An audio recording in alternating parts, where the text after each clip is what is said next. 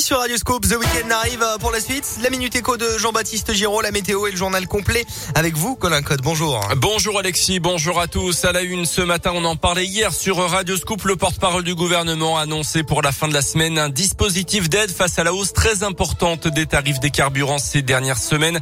1,56€ en moyenne pour le gasoil, 1,62€ pour le samplon. La forme de cette aide reste pour l'instant à déterminer. Certains plaident pour une baisse des taxes, d'autres pour un chèque carburant carburant à destination de ceux qui sont euh, le plus impactés. En attendant, euh, passer à la pompe coûte toujours aussi cher en ce moment et les automobilistes essayent tant bien que mal de s'adapter. C'est en tout cas ce qu'a pu constater Tiffaine Coulon hier dans une station du centre-ville de Clermont. Dans cette station de centre-ville, le litre de gasoil est à 1,54€, celui de samplon 95 à 1,59€.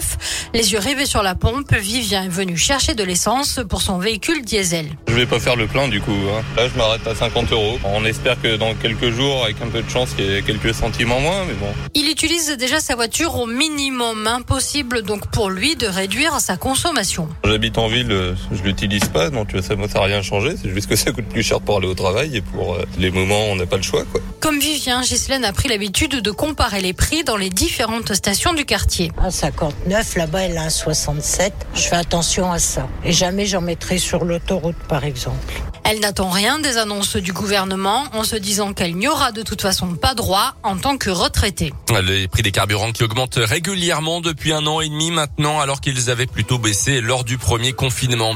Dans l'actu également chez nous, ce nouveau drame de la route. Hier après-midi, un cycliste de 77 ans a perdu la vie mortellement percuté par une voiture avenue Fernand-Forêt à Clermont. Le conducteur du véhicule âgé d'une trentaine d'années est indemne. Une enquête a été ouverte pour déterminer les circonstances précises de l'accident. Dimanche, un cycliste d'une cinquantaine d'années a été déjà décédé dans une collision avec une voiture entre Lussa et Malintra. Toujours à Clermont, une enquête est en cours après une agression au couteau lundi soir dans un immeuble de la rue Ribot. Un jeune de 17 ans rendait visite à son oncle selon la montagne lorsque deux individus qui le suivaient lui ont asséné plusieurs coups de couteau à la cuisse.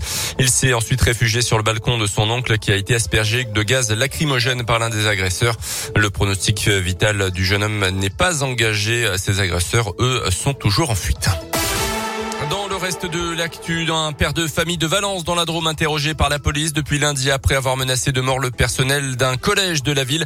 Son fils de 11 ans venait d'écoper d'un avertissement pour avoir perturbé vendredi l'hommage à Samuel Paty. Selon les premiers éléments, son père déjà connu des services de police et de justice a félicité le comportement de son fils. Une expertise psychiatrique est en cours. À noter qu'à Marseille, un couple de professeurs a reçu chez lui des lettres de menaces de mort accompagnées de la photo de Samuel Paty. Justement, un homme a été interpellé, mais le litige serait d'ordre personnel. Aucune motivation terroriste n'a pour l'instant été retenue contre lui. Nicolas Sarkozy de nouveau impliqué dans une affaire judiciaire, mais cette fois en tant que témoin. C'est dans l'affaire des sondages commandés par la présidence de la République lors de son mandat, euh, sans passer par un appel d'offres pourtant obligatoire. C'est la loi. Le chef de l'État sera entendu par les juges le 2 novembre. Les sports avec la nouvelle victoire du Paris Saint-Germain en Ligue des Champions hier soir. 3 buts à 2 contre les Allemands de Leipzig. Au Parc des Princes, doublé de Messi, un but d'Mbappé. Paris est plus que jamais premier de son groupe. Un point devant Manchester City. Ce soir à 21h, l'autre club engagé dans cette Ligue des Champions, Lille, reçoit les Espagnols de Séville. Et puis ce mercredi à Clermont, c'est la troisième édition du mois du Québec. Toute la journée des infos sur l'expatriation, la formation, l'emploi, les études là-bas seront disponibles à l'espace Georges Conchon. C'est à partir de 10h. Ouais, tout savoir sur l'accent québécois, c'est. Ah oui, je. mon, frère est au Québec, mais il n'a pas encore pris l'accent. Il n'a pas pris l'accent, on entend mieux parce qu'il n'est pas, pas ouais, bah. Il, il, paraît que là-bas, il pense que les Français ont un accent. Voilà. Non, je pense que c'est eux qui en ont un. Moi. bon, après, chacun pense comme il veut. Euh, Colin, on va vous retrouver tout à l'heure à, 7h aujourd'hui. C'est la journée mondiale des cuisiniers. Ils seront à l'honneur sur Radio Scoop. On, va penser à eux, en tout cas, ou à les cuistots.